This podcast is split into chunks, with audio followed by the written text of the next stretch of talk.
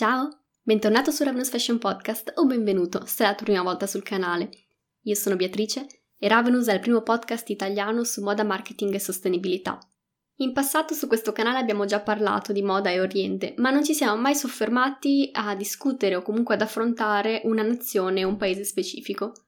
È quello che faremo oggi insieme a un ospite speciale, una giornalista fantastica che ha un progetto molto interessante e che ci farà scoprire meglio il rapporto tra moda, Cina e l'Occidente.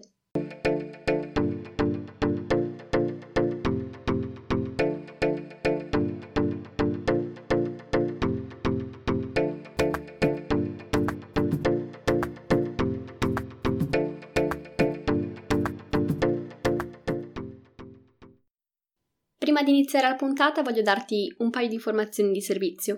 Come al solito ti consiglio di leggere le note della puntata perché è lì che inserisco tutti i link a tutte le risorse utili che vengono citate durante l'episodio, sia da me che dal mio ospite. In particolare all'interno delle note trovi tre link speciali. Il primo è quello per scaricare la Fashion Innovation Bible, che ti ricordo essere gratuita. Il secondo è per usufruire di uno sconto di 50 euro sul corso How to Break into the Fashion Industry di Globe Observer, un corso spensato per chi, a prescindere dall'età, sta cercando di entrare nel mondo della moda, sta cercando di iniziare a lavorare in questo settore e secondo me risulta uno dei corsi più validi in circolazione. Il terzo link è quello che puoi usare per supportare il podcast con una donazione. E se ti va di donare più di 5 euro, possiamo prenderci un caffè virtuale di 10 minuti o poco più per chiacchierare insieme di qualsiasi argomento tu voglia. Prima di presentarti l'ospite di questa puntata, io ti invito a iscriverti al canale e se stai ascoltando l'episodio su Apple Podcast a lasciare una recensione. Direi che tutte le cose importanti te le ho dette e quindi puoi allacciare la cintura perché stiamo per partire.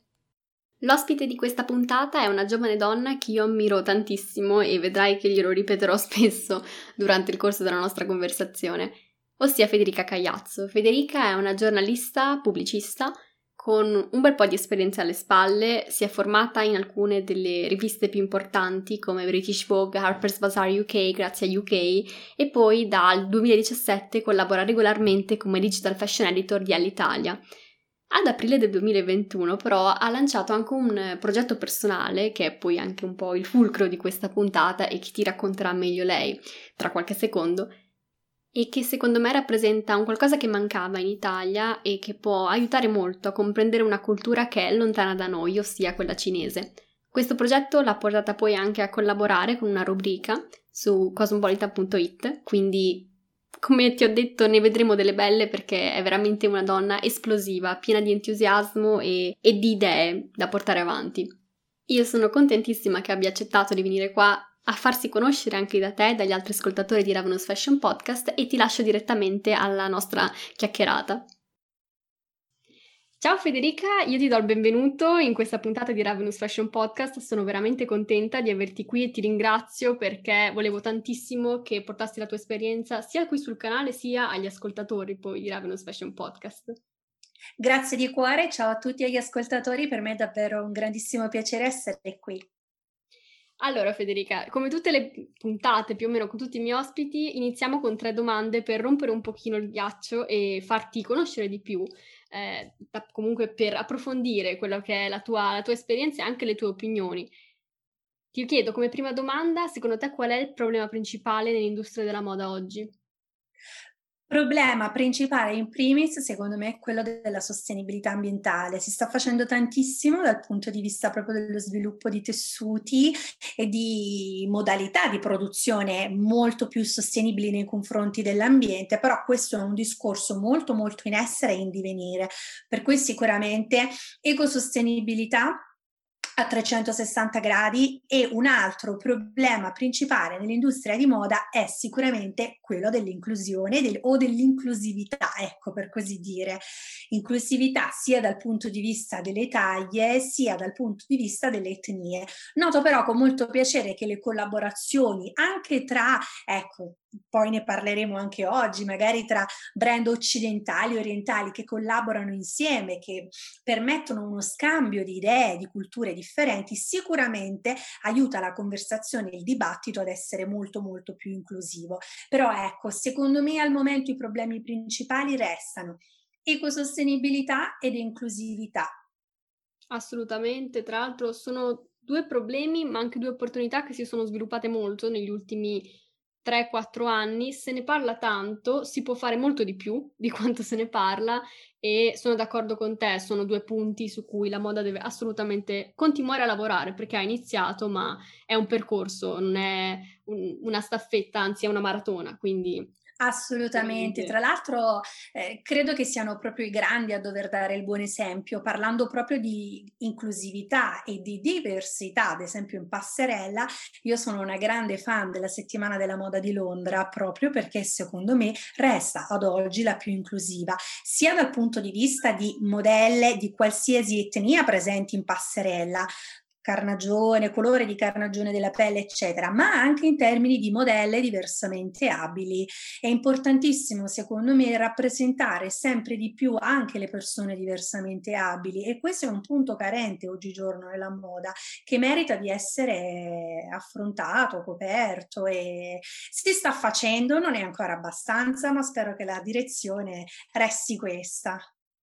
Senti Federica, tu sei una giovane donna che parte il fatto che io ti ammiro moltissimo perché fai un lavoro su Instagram, anche il modo in cui parli, i temi che, che porti sul, sul, web, sul tuo profilo, ma anche poi col tuo lavoro, sono veramente importanti e anche diversi da un certo punto di vista. Io volevo chiederti una domanda un po' più personale, farti una domanda un po' più personale, che è qual è la tua definizione di successo, sia lavorativo sia appunto personale legato magari ad altri aspetti della tua vita? Certo, ti ringrazio. Tra l'altro la domanda è davvero molto bella, interessante e attuale perché credo che la definizione di successo, ecco tu mi hai chiesto qual è la tua, la definizione di successo è molto molto personale.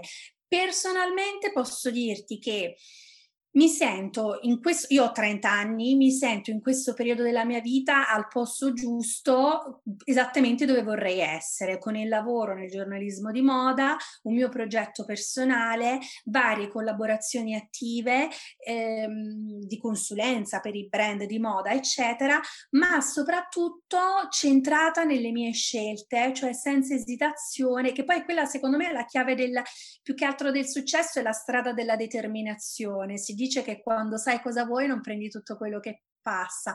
Certo, di gavetta ce n'è da fare per arrivare alla propria idea di successo, di esperienze, eccetera. Però, e magari te le racconterò anche, però ecco, la mia definizione di successo è essere, arrivare ad un punto della propria vita in cui si sta di essere arrivati esattamente lì dove si immaginava di poter arrivare. Nel mio caso è stato così, ovviamente io Mhmm, so bene che nel mio lavoro, che è il giornalismo di moda, appunto, c'è sempre da imparare perché lo stile di un giornalista è un qualcosa che evolve e cresce insieme a se stessi.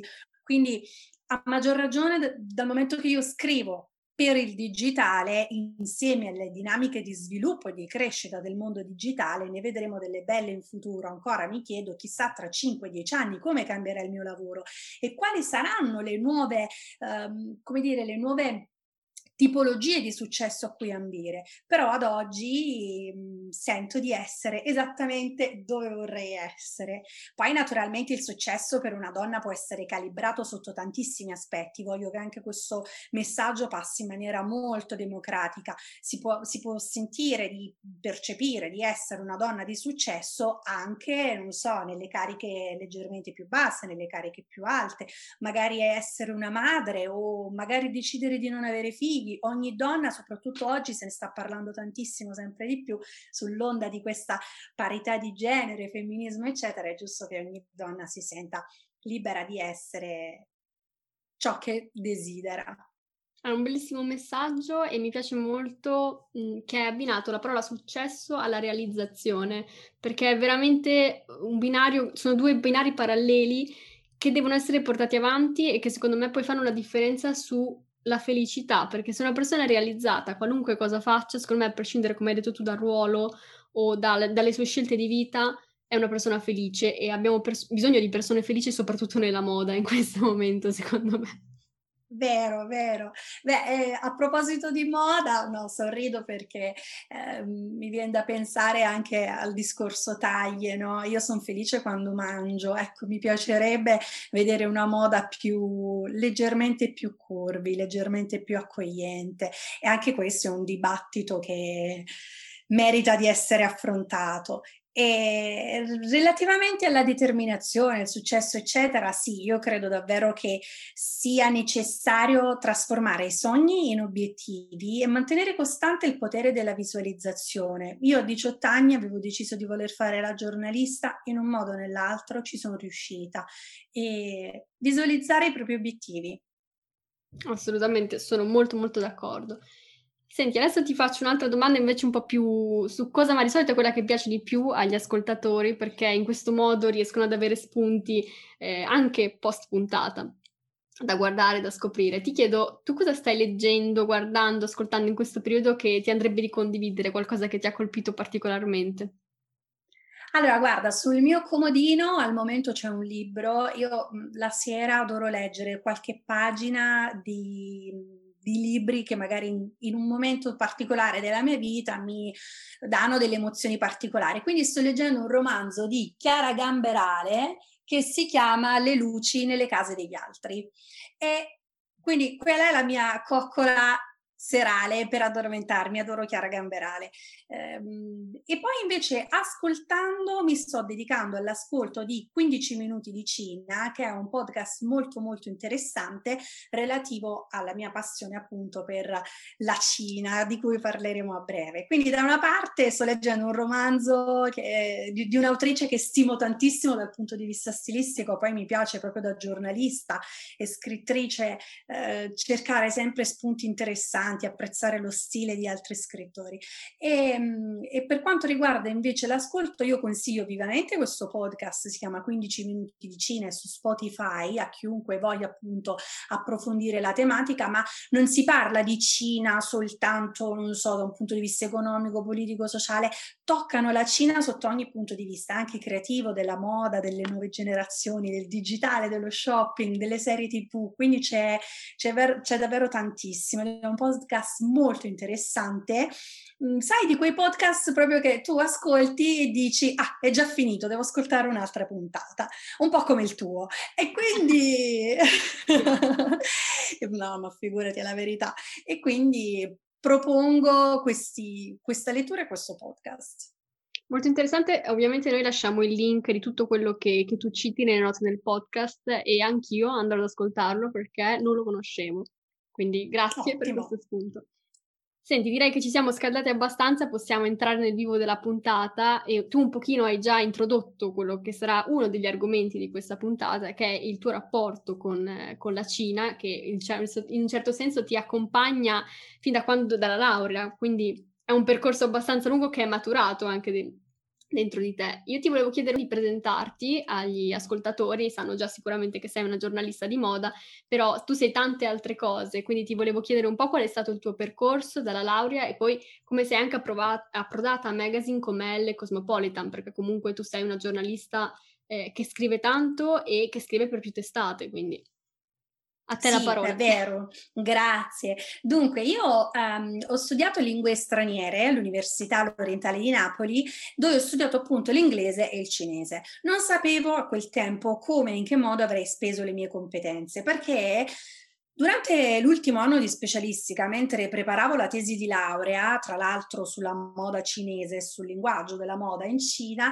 fui ammessa al Condé Nast College di Londra, che è una brand extension della casa editrice Condé Nast. È un, appunto un, college, una scuola e sono andata poi a Londra a studiare fashion media e mi sono diplomata um, conseguendo questo corso di specializzazione, il Vogue Fashion Certificate. Finito quel corso ho detto ok, che cosa si fa? È Mhmm, appunto ero a Londra, non volevo ancora tornare in Italia, ho iniziato a fare esperienza.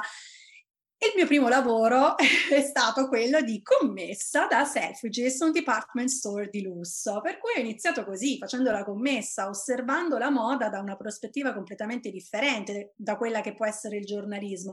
Semplicemente mi occupavo di retail, vendita ma la mia determinazione, io sempre lì a mandare queste email, queste candidature spontanee, per cui ho fatto un primo stage in PR pubbliche relazioni da Hunter Boots, che è questo marchio iconico di stivali di gomma inglesi, ma avevo già capito lì che comunque la mia vocazione era scrivere pubbliche relazioni, stupendo, un bellissimo settore, ma volevo fare la giornalista. E poi tramite tutta una serie di candidature, colloqui, eccetera, è stato un percorso anche un attimo molto faticoso, sono riuscita ad ottenere lo stage a British Vogue.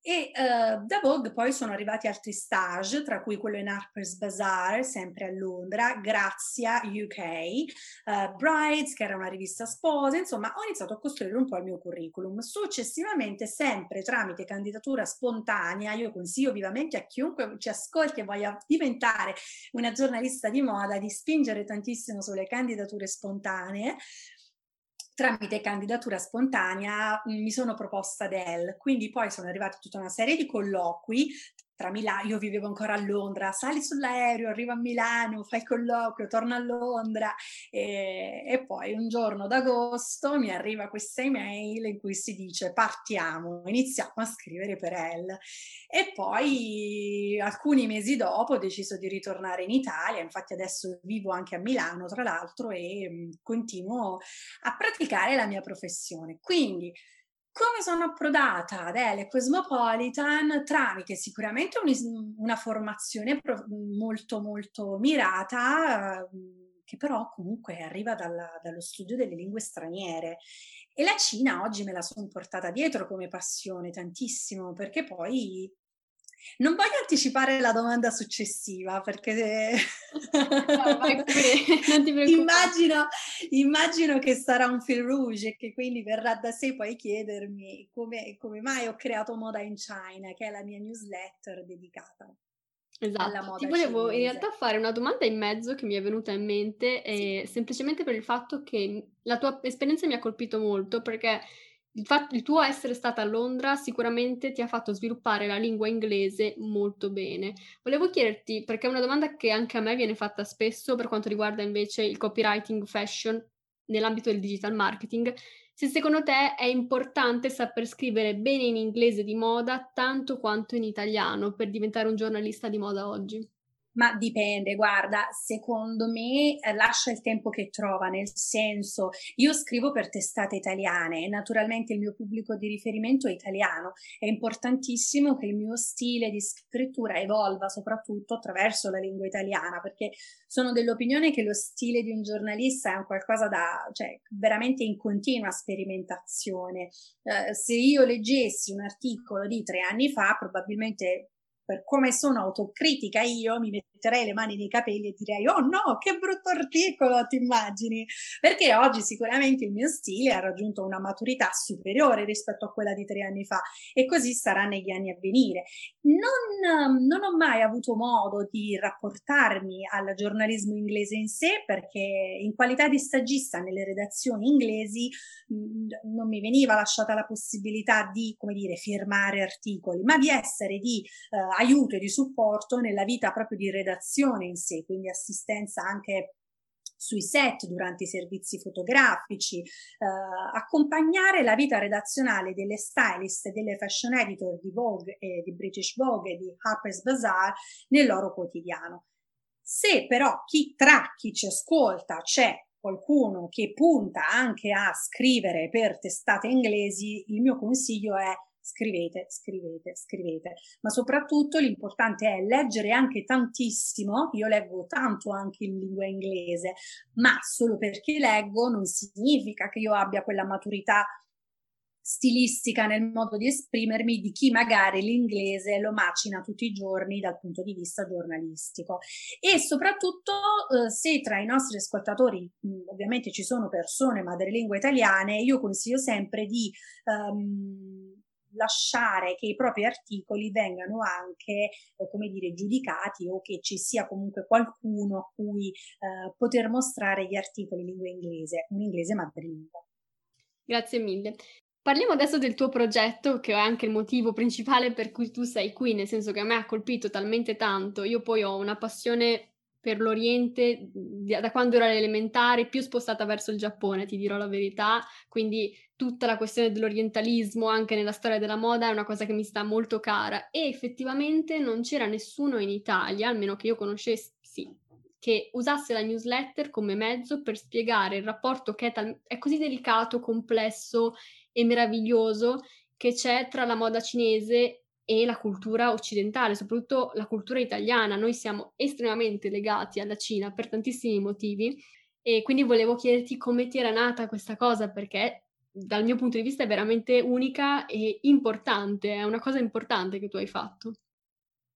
Ti ringrazio. Io volevo a tutti i costi trovare un modo per sfruttare, anzi non sfruttare, condividere eh, quello, che, quello che conosco, sia in termini di cultura cinese, sia la lingua cinese in sé, perché comunque è un bagaglio che fa parte di me. Io parlo il cinese e come sfruttare questa competenza. Ho deciso quindi di eh, coniugarla con il mio lavoro, il giornalismo di moda, raccontando semplicemente un, un, settore che mi affascina tantissimo, quello della moda cinese, perché oggi è importantissimo considerare la moda cinese come un settore molto in crescita, molto in fase di evoluzione, perché la generazione, mh, le nuove generazioni sono sempre più ispirate non solo dall'Occidente, come è stato in passato, passato e come ho spesso raccontato nella mia newsletter, ma ispirati soprattutto dalle proprie tradizioni e quindi è dalla propria storia, dalla propria cultura. Quindi è importantissimo anche dare valore, voce ehm, e spazio al lavoro di questi giovani creativi. Così nasce Moda in China. Importante però, il problema è che, come mi dicono sempre eh, amiche cinesi o anche influencer cinesi qui in Italia, dicono c'è bisogno che la Cina la racconti chi l'ha studiata, chi la conosce. Ecco, io non sono una sinologa, io sono una giornalista di moda che ha un background di studi orientali. Per questo mi, mi assumo anche la responsabilità in ciò che faccio, nel provare a raccontare la moda di oggi che va compresa per forza attraverso il passato, perché la Cina ha una cultura millenaria, senza comprendere quella non si può parlare del presente, perché altrimenti si cade in errore molto molto facilmente assolutamente.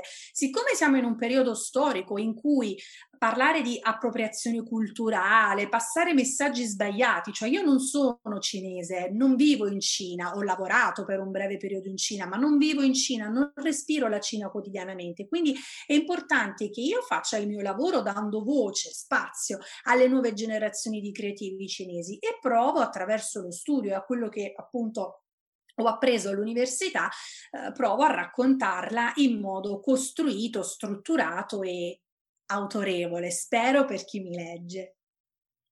È un progetto bellissimo proprio per questa tua volontà di essere quasi un megafono, no? Per quello che succede là attraverso delle persone che vivono sia là che qua e che possono raccontare attraverso la tua newsletter e raggiungere tantissime persone che altrimenti non raggiungerebbero, me inclusa, perché giustamente si tratta di un tipo di conoscenza che se non la vivi, se non la senti dalle persone come dici tu che la vivono, è difficile da assimilare. E secondo me è un argomento talmente tanto eh, difficile da trattare in Italia, l'Oriente in generale, non solo la Cina, anche per il nostro passato, per come l'abbiamo interpretato male noi e per come l'abbiamo normalizzato secondo la nostra cultura. Quindi è importantissimo, secondo me, ricominciare ad ascoltare le persone davvero che vivono quella cultura. E la tua newsletter è un metodo accessibile, facile da raggiungere e gratuito che eh, è assolutamente vitale, secondo me, in questo momento. Abbiamo visto come nell'ultimo periodo sono nate tantissime newsletter, sia in Italia che, che all'estero, newsletter molto belle e che spesso cercano comunque di approfondire un determinato argomento. Ecco, quello che stai facendo tu, secondo me, è andare oltre, cioè è provare proprio a creare un ponte fra noi e loro. E tu sei il mediatore e secondo me te la stai cavando davvero bene.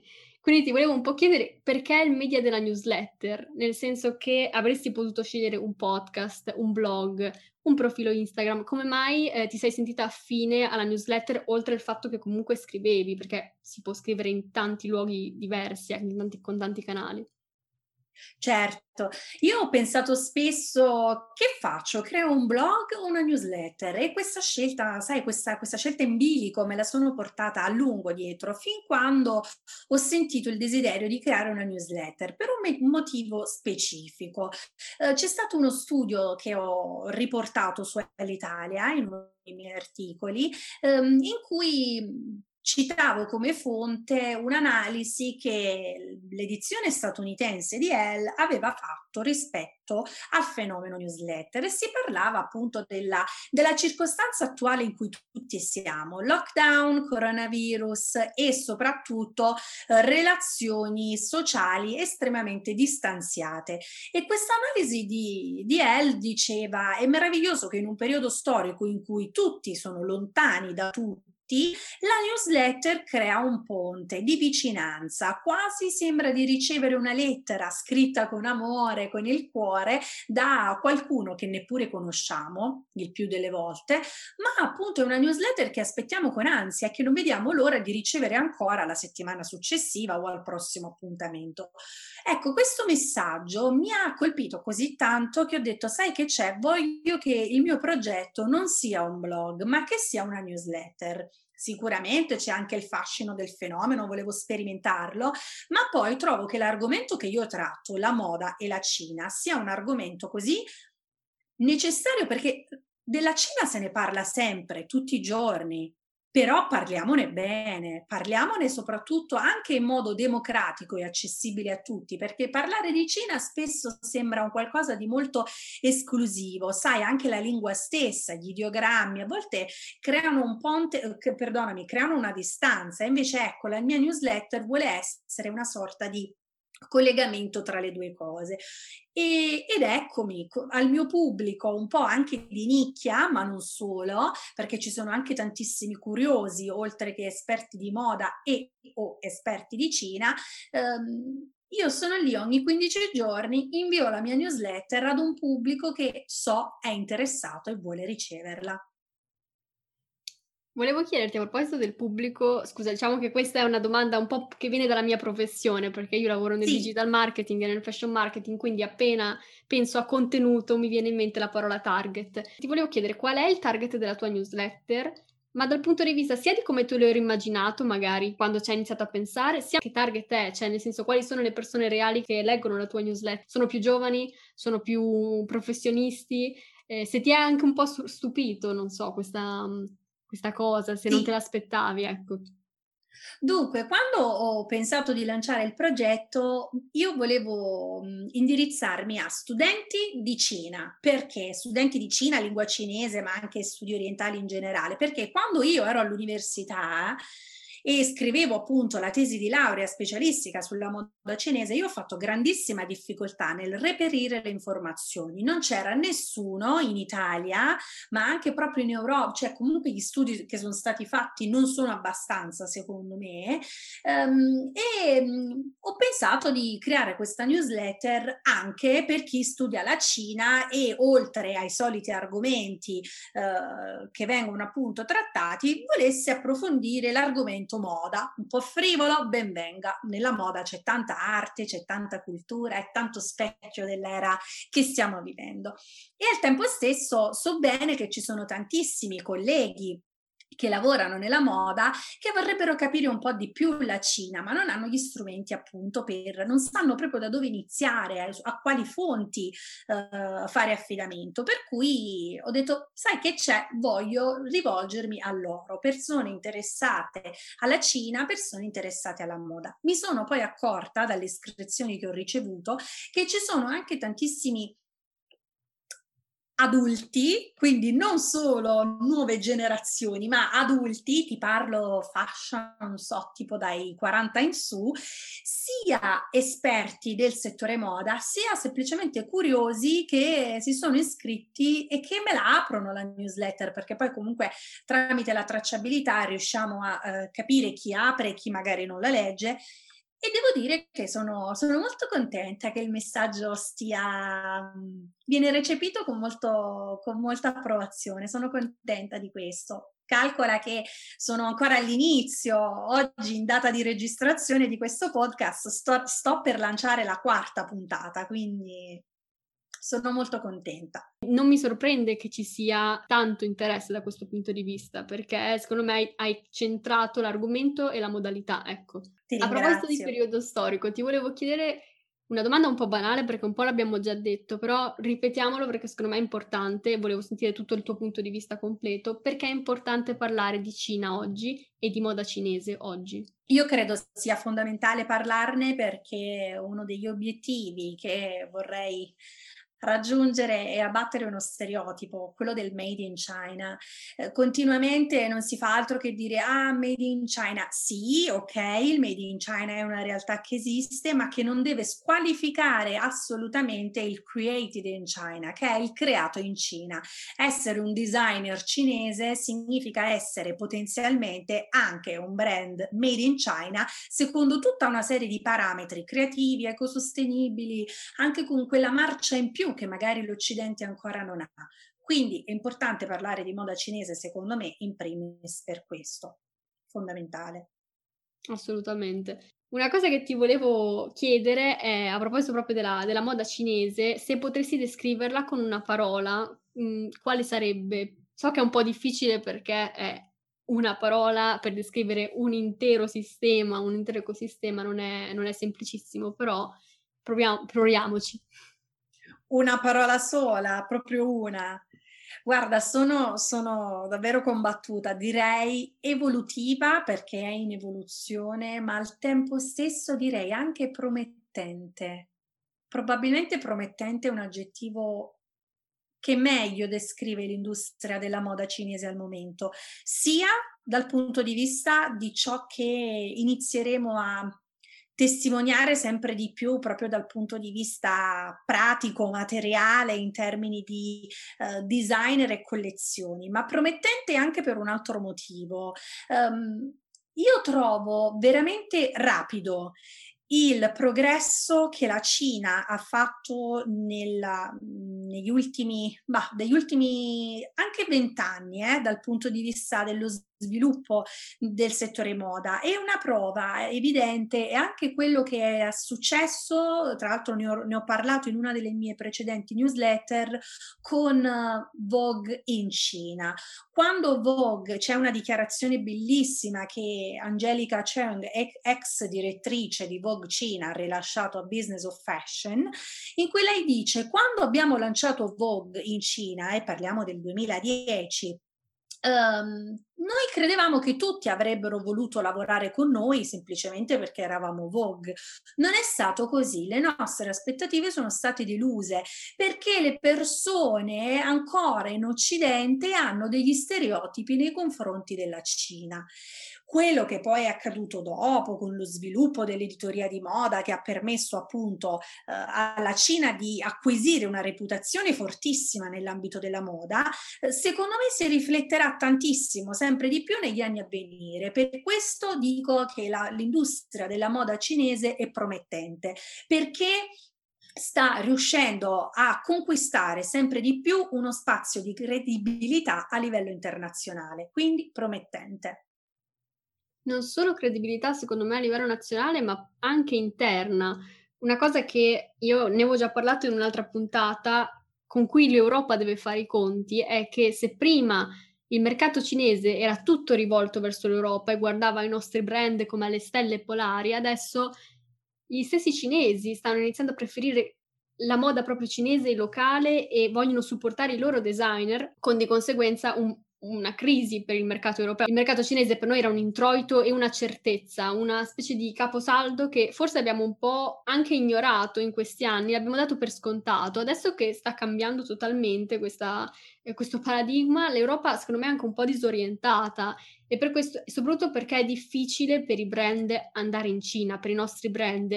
Rischiano di andare lì con una concezione con- completamente diversa anche solo del marketing. A me è capitato quando lavoravo in un'agenzia di comunicazione di questo brand che eh, si era trovato ad andare in Cina, a, ad aprire in Cina e come, come canale e-commerce non sapeva come fare perché loro non hanno internet come lo abbiamo noi, non hanno Google, hanno un sistema di navigazione online completamente basato sulle app, cosa che qui non c'è. Quindi sicuramente tutti questi, secondo me, tutte queste cose è difficile saperle da sole, è davvero difficile approfondirle e noi europei siamo, siamo abituati a una comfort zone che ormai non c'è più. Dobbiamo abituarci al fatto che il mercato è cambiato, che non siamo più le stelle per gli altri paesi e di conseguenza dobbiamo adattarci, anche collaborando con i brand che sono là. Come dici tu, sono nate tantissime collaborazioni interessanti. Noi abbiamo già parlato di, del pregiudizio del Made in China, ma sono tanti secondo me i pregiudizi che, che riguardano la moda cinese. Non so se te ne viene in mente qualcun altro che vogliamo, non dico smontare, però un pochino argomentare. Certo, guarda, sicuramente un altro pregiudizio che io mm, non so, ho avuto modo di leggere vari studi di professori cinesi e loro dicevano uno di questi è proprio Wu Juan di Chinese Fashion From Mao to Now, poi lasceremo il link proprio per poter eh, consultare il libro. E questo professore dice appunto che in Cina c'è, o meglio, che i cinesi vengono additati come ehm, privi di creatività, privi di, di, di quel gusto allora. Noi siamo italiani e parliamo di gusto italiano. I cinesi hanno la propria storia e ovviamente indossano capi e indumenti relativi alla loro storia, cioè chi siamo noi italiani o europei o occidentali per giudicare ciò che viene indossato in Asia. E quindi ecco, sicuramente un altro stereotipo da abbattere è il dire ah ma loro non sanno vestirsi, no, non è vero assolutamente. Eppure a volte mi ritrovo a parlare con persone che dicono: Ma ah, hai una newsletter, ti occupi di moda in Cina, ma perché la moda in Cina è bella? È bellissima. la mia risposta è, è bellissima. Quindi questo è un altro stereotipo sicuramente da abbattere. C'è da dire che la Cina viene da un sistema o meglio, non solo vive un sistema politico molto complesso, eh, la Repubblica Popolare Cinese, ricordiamo, è un sistema dittatoriale, ma comunque eh, i, la, una prima apertura nei confronti della moda eh, avviene sicuramente con la fine dell'epoca di Mao, perché durante, tra l'altro questo è uno degli argomenti che ho toccato nella mia newsletter, durante la Cina di Mao, in particolar modo durante il periodo della rivoluzione culturale, quindi fino al 1976, i cinesi hanno, una, hanno vissuto un, un, periodo storico durato dieci anni di totale, um, come dire, soppressione e oppressione della di tutto ciò che poteva essere un elemento distintivo nel proprio stile. Non a caso quel periodo è stato eh, anche conosciuto per la cosiddetta tuta alla Mao. La tuta alla Mao era questa tuta molto utilitaria eh, da cui nasce il, l'immagine che gli storici hanno definito formiche blu perché questa tuta era blu o magari eventualmente verde, quindi formiche verdi, formiche blu. Ed oggi indubbiamente però ne sono passati di anni. Dire che i cinesi non hanno creatività mi sembra un tantino presuntuoso. Questo è un altro stereotipo che io ambisco a abbattere con la mia newsletter. Perciò prima dicevo che l'industria della moda cinese è promettente. È promettente poi secondo me anche dal punto di vista anche solo del know-how della lavorazione dei tessuti. Tessuti, uno tra tutti la seta, di cui loro hanno un'expertise e un know-how che noi non possiamo avere, proprio perché magari loro, loro non hanno la, il know-how del nostro pizzo, quello che si fa in Sicilia o in Sardegna, di queste, delle nostre nonne ormai che purtroppo sta venendo perduto. Anche lì loro hanno un tipo di know-how di lavorazione Ecco, anche qui il made in China eh, non è che il made in China è scadente, dipende cosa viene fatto e come viene fatto. C'è un made in China di lusso che costa il triplo di alcuni nostri brand di pret-à-porter perché si tratta di tessuti e di lavorazioni antichissime e preziosissime, quindi anche lì non è che il made in China costa poco, anche questo è un pregiudizio che da noi c'è parecchio, almeno soprattutto per chi non, ovviamente non si occupa di moda, di solito quelli, del, quelli, che lavorano nel settore un pochino più, sono un pochino più assennati, però insomma anche lì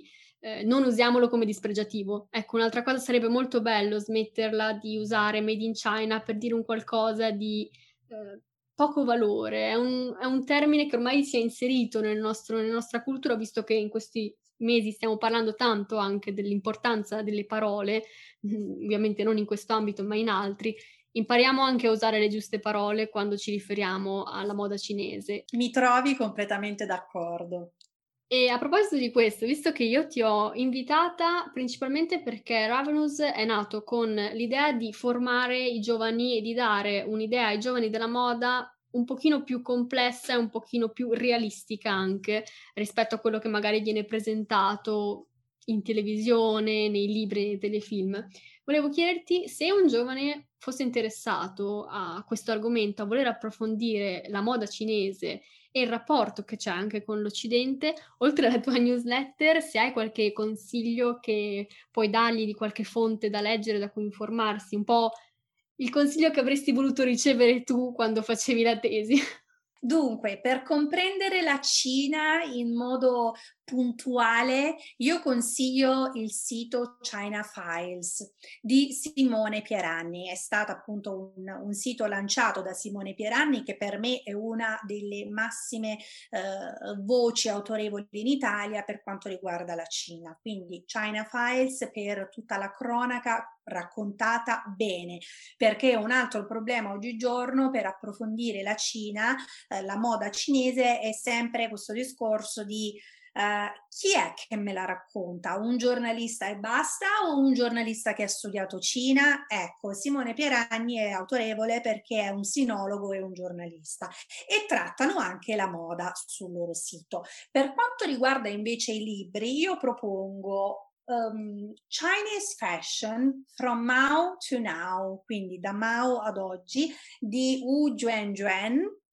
poi lasciamo appunto il link e poi propongo anche un altro libro molto interessante che è The Chinese Fashion Industry di Jianhua Zhao. È un altro libro molto interessante che quando ero all'università un po' come dire ribelle da tutti i libri che mi davano i professori, io volevo leggere di moda e, e, con questi libri è iniziato il mio percorso. E sono dei libri così fatti bene, tra l'altro scritti da cinesi, quindi autorevolissimi, eh, che oggigiorno ancora ogni tanto vado a appunto prendere riferimenti perché sono molto utili.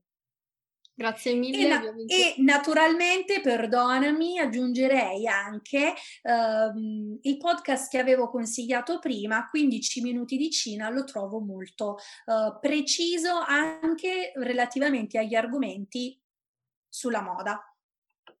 Grazie mille. Poi ovviamente se qualcuno degli ascoltatori vorrà farti delle domande, io li indirizzerò direttamente sul tuo profilo Instagram perché puoi sicuramente aiutarli ancora di più se hanno delle domande specifiche su un argomento, poi perché la moda cinese è come dire moda italiana, è dire tutto e niente, quindi se hanno un interesse specifico per un'epoca o per qualcosa, ovviamente li, eh, li spronerò a venire a parlare con te.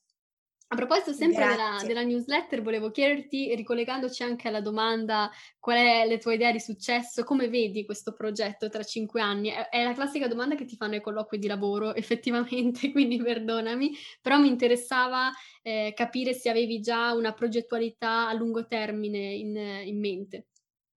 Dunque, il progetto è nato davvero come puro scambio di idee sulla Cina come condivisione. Non ho ad oggi un progetto di qui a cinque anni, proprio adesso, come dire, eh, nell'imminente. Devo dire che ho ricevuto eh, l'interesse di Cosmopolitan Italia che mi ha affidato una rubrica sulla Cina, per cui potete leggermi anche su Cosmopolitan Italia e sul profilo Instagram di Cosmopolitan abbiamo appena lanciato delle dirette mensili con uh, rappresentanti della comunità cinese e asiatica in Italia. Quindi io li intervisto, ma sono loro a raccontarvi la Cina in modo autorevole e vero.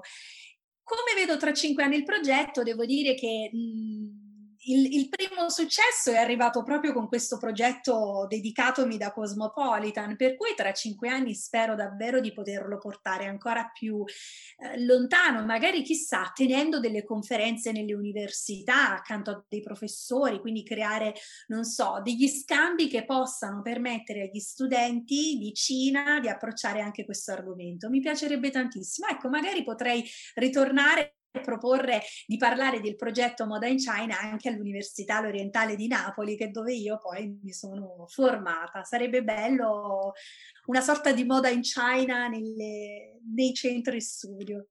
Oh, sarebbe bellissimo e molto interessante, penso alla me stessa studentessa, io ho studiato culture tecniche della moda a Rimini, quindi ho fatto l'università di moda, c'era un esame di storia della moda in cui si parlava molto di Cina, però non c'era una materia specifica ed è un peccato perché è davvero un, un mondo a sé, ma con cui abbiamo talmente tanti collegamenti, siamo talmente interconnessi che sarebbe interessante addirittura farci un corso in futuro. E poi ovviamente io ti auguro di fare tutto quello che vuoi, però se ti venisse l'idea di un corso, anch'io lo seguirei molto volentieri. Senti, ti eh, ringrazio. Federica, io ehm, non ho altre domande, quindi se vuoi dare tu qualche altra informazione, qualche input, c'hai qualcosa che, a cui tieni particolarmente che vorresti dire sulla newsletter o sull'argomento moda cinese più, più in generale, ti lascio proprio il microfono libero. Ma io come ultima esortazione inviterei chi ha apprezzato questo, questo, questo dibattito a iscriversi alla newsletter. Eh, possono trovarmi su Instagram come moda.inchina, tra l'altro è un nome che lo diciamo in ultimo, ho scelto il nome Moda in China proprio perché vuole rompere lo stereotipo del made in China, quindi ho voluto giocare tra made e moda.in China e nel link in bio possono appunto iscriversi alla newsletter che è gratuita e che potranno riceverla ogni primo e terzo giovedì del mese direttamente nella propria casella di posta elettronica. Come dicevamo, sono già uscite tre puntate, probabilmente quando uscirà questa puntata sarà la quarta, avevi detto che eri in procinto di lanciarla e io ovviamente vi lascio tutti i link per iscrivervi, quindi sia ovviamente al profilo Instagram di Federica, sia al link stesso della landing page dove iscrivervi, così potete semplicemente cliccare e andare subito lì. Io ve lo consiglio davvero perché è una newsletter densa di contenuti, interessante ma non noiosa, non didattica. Si vede la capacità, la tua capacità Federica di rendere fresco il contenuto forse anche in base alle pubblicazioni per cui hai lavorato, però hai uno stile veramente accessibile a tutti, anche ai più giovani, quindi secondo me anche gli studenti, non dico dell'università, ma anche delle superiori, se già hanno quest'idea, o addirittura se vogliono poi andare in Cina a lavorare nella moda, perché spesso sento sempre, sento sempre più persone che stanno scegliendo questo percorso perché è affascinante perché come dici tu è potenziale, c'è tanta potenzialità, sicuramente la tua newsletter può essere un punto di partenza e un aiuto a comprendere meglio questo bellissimo tema. Ti ringrazio, ti ringrazio. No, io ringrazio te perché è stato davvero interessante, io starei qua per ore a parlarne. Spero che il tuo progetto vada avanti e che ci siano tante altre occasioni magari anche per iniziare un effetto domino in cui non ci sia solo la moda cinese che viene approfondita, ma anche tante altre mode, magari da altre persone eh, che vogliano darci uno spaccato di quello che è un'altra cultura diversa dalla nostra. Ne abbiamo bisogno, secondo me. Ci aiuterà a maturare quella sensibilità, soprattutto nelle giovani generazioni, che ci permetterà di fare collaborazioni sempre migliori con gli altri stati, soprattutto basate sul rispetto e non sull'appropriazione culturale. Confermo, la, la diversità è una forma di ricchezza, quindi benvenga. Sempre. Io ti ringrazio tantissimo per essere venuta qui sul canale e ti saluto. Grazie mille, ciao a tutti. Bene, la puntata è terminata, puoi slacciare la cintura, io ti ringrazio per aver ascoltato fin qui, spero davvero che la puntata ti sia piaciuta e ovviamente trovi tutti i link di tutte le risorse, i libri che ha citato Federica nelle note del podcast. Ti invito assolutamente ad iscriverti alla sua newsletter e a contattarla anche su Instagram o su LinkedIn, anche in questo caso ti lascio i suoi profili nelle note, per qualsiasi domanda, curiosità, dubbio, perché è davvero una persona super disponibile. Prima di andare ricordati di condividere questa puntata su Instagram, iscriverti al canale e lasciare una recensione perché così supporti il canale e mi faresti la donna più felice del mondo. A presto!